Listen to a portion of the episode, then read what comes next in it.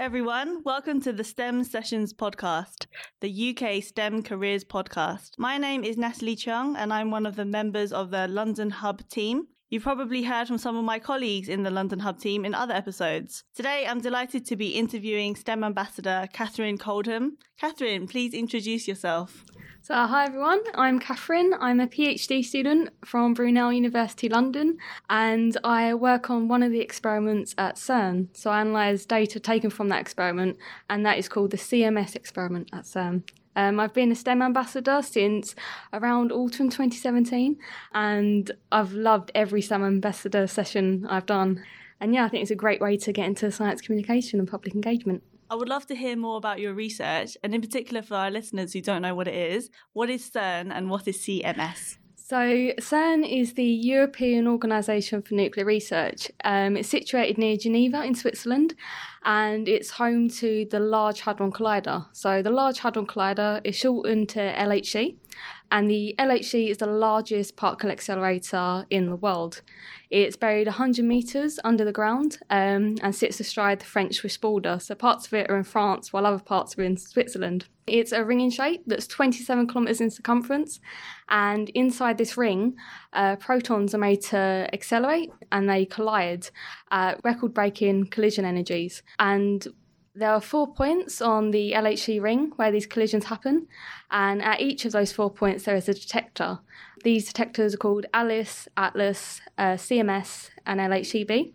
And we use those detectors to absorb the different particles produced after the collisions have occurred. So we can either um, learn more about the particles we've already discovered, or we can try to discover new particles. So I work on one of those detectors, uh, which is called the CMS detector. That was amazing. You sounded like Wikipedia. like Thank all you. the facts. You clearly have done that before. Um, no, that's excellent. So your research at Brunel is closely linked with that. Yep. So um, my home institute is uh, Brunel. So currently I'm uh, based at CERN for a short period of time, but I'm doing my PhD uh, at Brunel. So after my placement at CERN, I'll go back to Brunel and write up my thesis. Um, but I analyse data taken from um, the CMS detector. That's very cool. Thank you.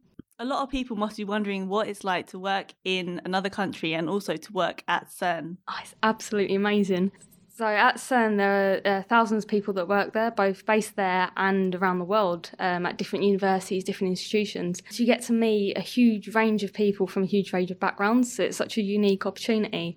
Um, also at CERN, there have been many different discoveries and inventions. So, for example, there was a particle called the Higgs boson um, that was discovered uh, using the ATLAS and CMS detectors at CERN. And that particle gives other particles their masses, basically.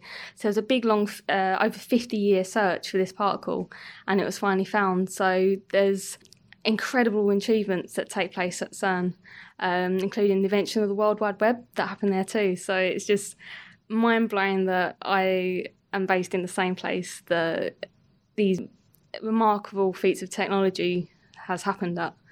Um, yeah, it's amazing. That's incredible. And obviously, the World Wide Web is something that billions of people around the world use every day. And I didn't know that it all started there at CERN. Yeah, it did. Yeah, it, the World Wide Web started. Um, it was uh, Sir Tim Berners Lee and a group of his colleagues uh, based at CERN. Um, and I believe it was due to um, so that people working at CERN could share information easy, uh, more easily. So, yeah, that's where the World Wide Web was born.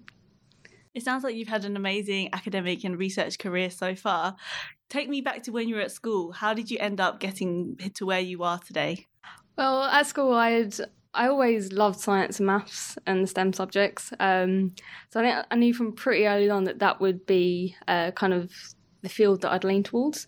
But really, when it was, um, it's 2008, so it was just before I turned 13, that's when the Large Hadron Collider started up. So I remember hearing about it in the news and everyone was talking about it in school. And that was when I first heard about what a particle accelerator is, what CERN is, what a particle physicist does. Uh, so that w- gave me the initial spark um, to think, oh, maybe I could be a particle physicist.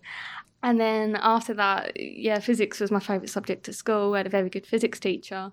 But then when it got to about year 12 at school, so I was about 17, um, I'd really wanted a work experience placement at CERN. So I'd like none of my family are scientists, um, so I didn't know any particle physicists in real life or anything. But I decided to uh, send a few emails um, to certain email addresses and see can I have a work experience placement. So I'd never had any research experience prior to that, so I honestly thought that I'd never get a response. but um, surprisingly, I did. And a physicist agreed to supervise me for work experience for a week. So that was amazing and very nerve wracking because the thought of me going to CERN, um, I was just so, so excited, but yeah, very, very nervous. And it was my first ever time abroad as well. So yeah, it was absolutely great fun. Um, I got to shadow a physicist for a week so I could see what his job was like, and I also got to visit parts of the CERN site. So I got to go underground to see the Atlas and CMS detectors, and they're both massive and really impressive. And uh, got spoke got to speak to many different people working at CERN, um, so PhD students, uh, theoretical physicists, experimental physicists. I can see the differences between their jobs and what their jobs are like. So that was that really cemented it for me. And since then, I knew I wanted to be a particle physicist. That's absolutely phenomenal that you, as a teenager, took that initiative to sort of ask for what you wanted, even though you expected rejections. Um, but it worked out well in the end. And that's some amazing inspiration for any young people listening who, who could take that example and also shoot their shot for work experiences where they might want to work in the future. Thank you. Yeah, um, yeah, definitely. I think if any young people wanting to uh, go into their dream field but don't know anyone that works there or um, has like no family members that work there or anything like that, just just give it a go because the worst they could do is say no, um, and then you can get feedback and keep trying. But yeah, there's no harm in trying, and yeah, you can end up working in your dream place. So yeah, I definitely, definitely recommend it. That's really incredible, particularly as CERN is a world famous research institute. There must be a lot of people who are aspiring to work there, um, but not all of them will take that initiative to actually reach out. Yeah, and especially I didn't. I was I, I did quite well like physics and stuff, but I wasn't like I oh, I don't think I was an exceptional student or anything like that. So I didn't have like straight A stars, any of that. So I thought, well, they're probably not going to look at me. They probably want someone who gets hundred percent all the time and who's like a genius. And it's like I was far from it, so I didn't think they'd ever sort of look at me. But yeah. Yes. That is so phenomenal. I love that as like an inspirational story. Yeah. I'm inspired. Oh, thank you. no, that's so great. I like that energy that you, even when you were young, you had the initiative. Just like, just ask, just yeah. see, see what happens. Yeah. Love that. Can't even wrap my head around it.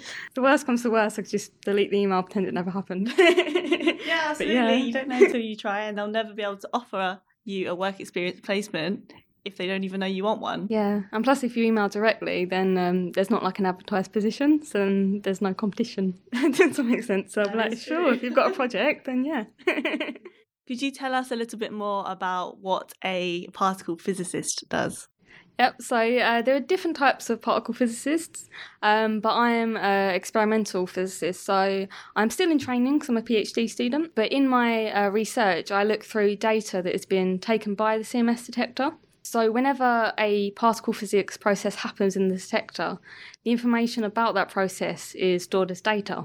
So it's my job to look through it and understand it. So uh, specifically, there's a particle called the top quark. Now it's a type of elementary particle, so that means it can't be broken down any further. It doesn't have smaller constituents that can make it up.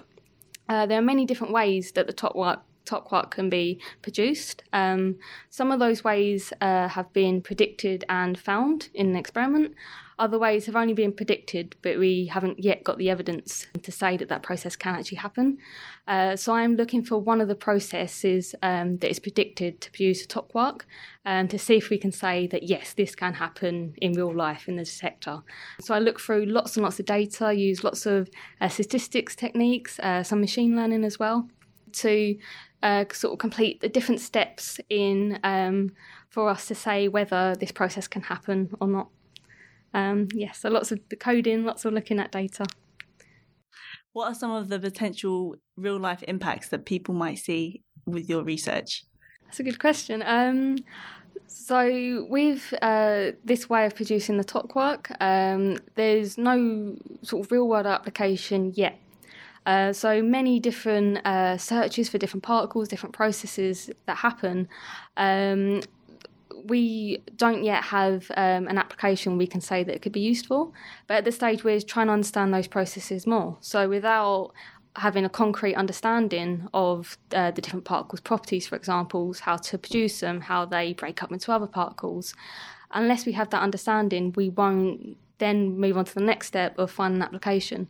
So at the minute, we don't have an application, but we're still at the stage of learning as much as we can about different processes and different particles. Um, so no application yet, but you never know. Maybe in the future. You've mentioned quite a few physics specific terms, including particles, protons, Higgs boson, top quarks. For those listening who want to find out more about what these are, could you recommend some resources or um, websites that they could look to? Um, definitely. So uh, there's one, I think it's called Scale of the Universe. Uh, it's a really fun website. So you can, for example, take a human and then you could see what's smaller than a human and then keep going keep going smaller so you can see uh, atoms which were so these were things that the, the ancient Greeks thought made up everything and couldn't be broken down anymore, but that you can. So if you go smaller than the atom, uh, you'll find it contains a, a, atomic nucleus at its centre, which contains even smaller objects called protons and neutrons. And around this nucleus are electrons. Um, so you can keep going smaller. So, for example, quarks um, make up protons and neutrons, as well as other different types of particles so the um, scale of the universe website is very very good so it lets you sort of scroll into like the proton and see the quark and then or scroll the other way and see things that are even even bigger um, so objects in outer space um, to really get uh, a much better sense of how quarks and atoms fit into the bigger picture I know that you've done quite a bit of public engagement work, particularly talking about your work with young people. What are some of the misconceptions that you hear about particle physicists? Well, I think well, one thing is about being a female particle physicist. Sometimes you have students or um, other people in the general public, they'd be quite surprised. Um, even though there are many, many uh, women working in particle physics and other STEM subjects, but people outside of those fields may not necessarily realise that. So I think that's one thing they're surprised with. Um, another thing, I think it's a lot of people have an idea of a stereotype in their head. So, as well as being particle physicist being a man, they may think they're very socially awkward, geeky, that they can't talk to you, that they, um, yeah, can't deal with any sort of social interaction. When that's, um, yeah, many cases that that's not the case. Uh, there are many uh, particle physicists that people will see as um, easy to talk to and very very social and um, sometimes even very extroverted as well. So um, yeah i think a lot of people have a, a stereotype um, in their heads and then get very surprised if they meet someone that doesn't meet that stereotype. But yeah i think other things that people get um, surprised with is is what what an actual what the actual job involves. So they may not realize that particle physicists use coding that was something I never realised before I first went to CERN as well. I thought everyone would um, be using equations and solving maths problems a lot, and I never realised that they use code when I was young. And I think many people as well don't realise that as well. Um, there's even surprises about the job itself that they don't realise plays a part of it as well. So you've mentioned that particle physicists use coding, and you've also mentioned that particle physicists actually do have social skills, unlike the stereotype. What other skills are important for someone in your role? I think d- definitely having good people skills because for in many scientific institutions, such as in CERN or elsewhere, um, the people that work on those experiments, they're actually part of collaborations. So, uh, in the CMS collaboration, I think there's around 4,000 people. So, you have many, many meetings um, during the week, and you're never 100% working on your own. You're always either getting advice from someone or working directly with someone. So, you've got to have um, good communication skills and interpersonal skills to be able to work effectively. So yeah, I think that's the most important thing: being able to work other with other people. Yeah, that seems to be a common thread with the STEM ambassadors that we've spoken to. It seems like every job you have to work with people of different cultures, of different backgrounds, and different um, STEM disciplines as well. Yeah, because even as a particle physicist, we could work with engineers or other people in STEM. Do you have an idea of what you want to do after you finish your PhD? So I'd like to stay uh, working in particle physics research. I think I'd love to carry on working for a CERN experiment because I've absolutely loved it so far. Um, at one point, I'd like to go into lecturing because I love helping others to learn about um, different physics topics and just help other people. And I'd also like to be involved in science communication and public engagement at the same time. So, yeah, so a mixture of doing research in particle physics, but also doing some work with the public as well uh, to teach other people about what myself and other people do in the field. And if you weren't a particle physicist, is there another job that you think you might have instead? I think I'd do as a role in science communication, but full time because at the moment I do science communication work here and there. So, for example, I'm a, a tour guide for my experiment. Um, so, when we have visitors that come to visit CERN and want to see the CMS detector, I take them underground and then they get to see it. Um, and I'll answer their questions about the detector and um, other questions about CERN. So, I do stuff here and there, but if I wasn't if my main job wasn't a particle physicist, I would then do um, something where I'm working with the public full time, so science communication, because um, I absolutely love that too. There's a lot of overlap between science communication work and the volunteer work that our STEM ambassadors do. Could you talk us through some of the different activities you've done as a STEM ambassador and your experiences? So I've done uh, many, many uh, different activities as a STEM ambassador. Um, so some of them have been uh, giving talks at school at different schools. So one example I can remember, I gave uh, an assembly. So there were just over, I think it was 300 different students. So that was an amazing experience. It was lovely. So I was just uh, talking about um, what a particle physics physicist is, what I do, and about the Large Hadron Collider, and answering questions from the kids.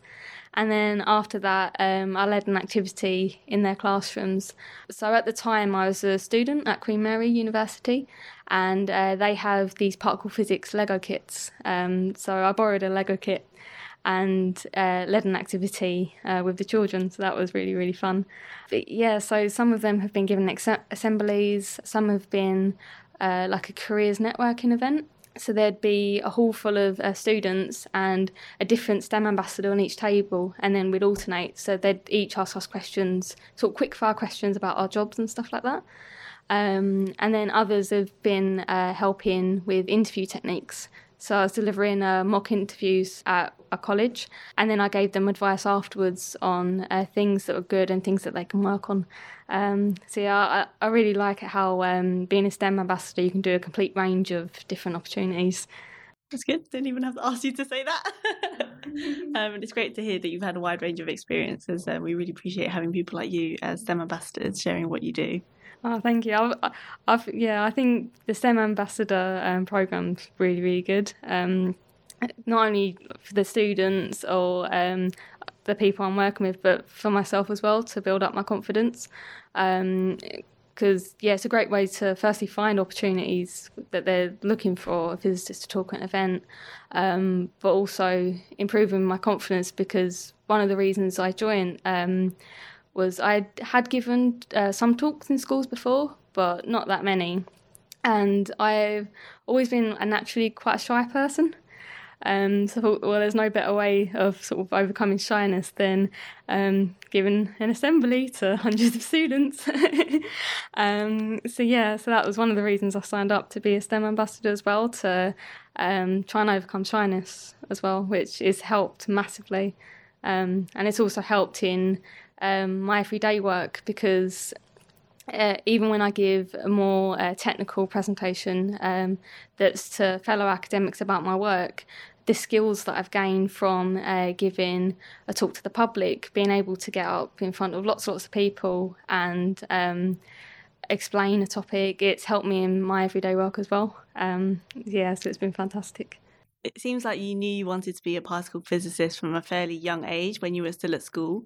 Do you have any words of advice for young people who might not be sure if physics is the right path for them? I think that if um, someone isn't sure whether physics is the right path for them, I'd recommend if they're, for example, looking into studying physics at university, but not too sure, uh, many universities offer open days. So you can see what it's like to study at the university. They might offer a taster lecture. So if you don't know what a lecture is, you can find out what it's like.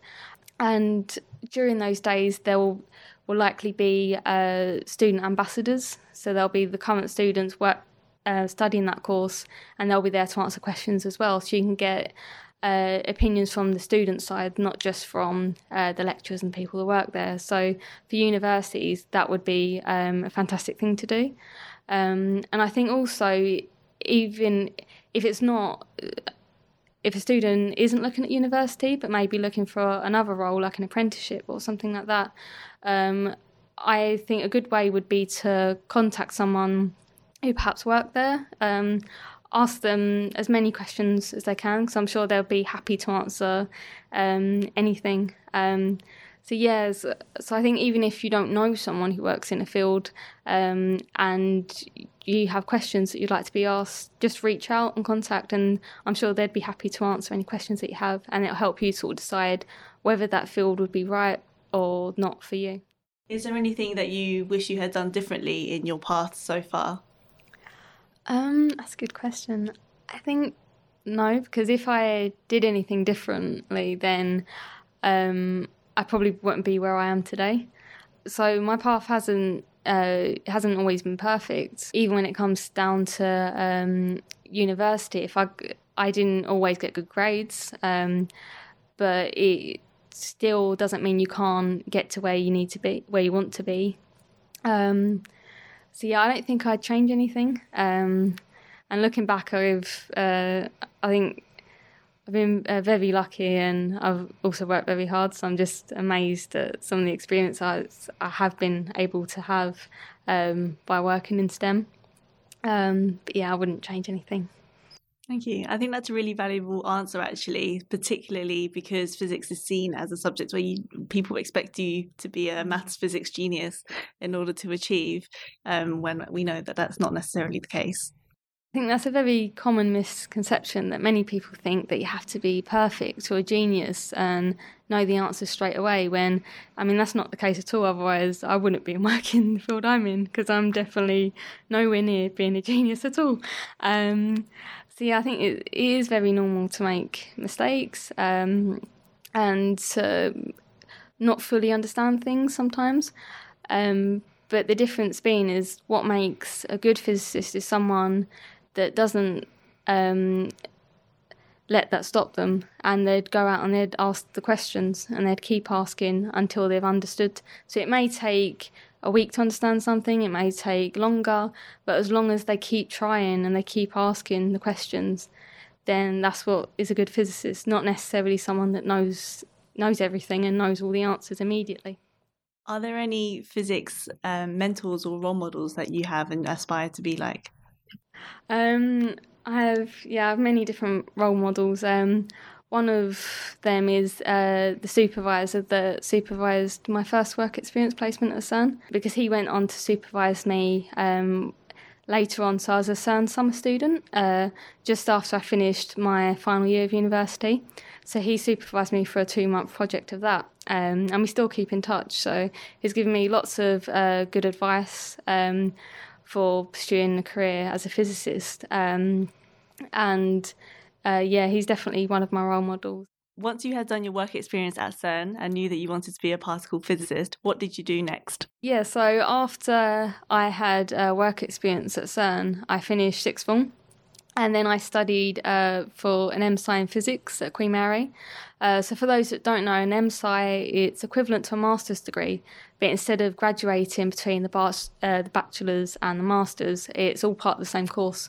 Um, so it's a four-year long course. So I studied an MSci in physics at Queen Mary. Uh, absolutely loved it.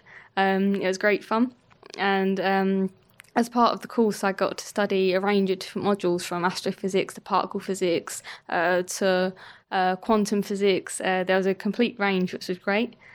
Also, at university, the summer holidays are a lot longer than they are at school. So, you can have about three or four months off. So, it's a great time to travel, to relax, but also to do summer internships. So, those are short placements to help you to decide what a job is like and whether it's for you or whether it isn't. So during university, I had three different internships. One was um, again at CERN, but this time it was in science communication. So I was um, writing articles for the CERN website for the public and uh, interviewing physicists as well. So that was great fun. And the second one was at a place called DESY in Germany. So it's a research institute, and they're because many research institutions around the world they collaborate together. So while I was at DESY, I was analysing data taken from CERN from the Atlas detector. So I was doing uh, more particle physics research there. And then the following year, I was a CERN summer student, so I had a mixture. Uh, like with DESY, I had a mixture of lectures and I had a research project. So that was on the CMS experiments. That was great fun. And then also got tours of various parts of CERN so yeah, it was absolutely amazing and great fun. And then after that, I started my PhD. So a PhD it provides more training so you can become an independent researcher by the end of it. And at the end of it, as well as acquiring a huge wealth of knowledge, um, you get the title of a doctor at the end of it. So that's what I'm currently doing. Thank you so much for joining us today, Catherine. You've shared some amazing words of advice. We really appreciate everything that you do as a STEM ambassador, and I'm sure that you will keep inspiring the next generation of particle physicists.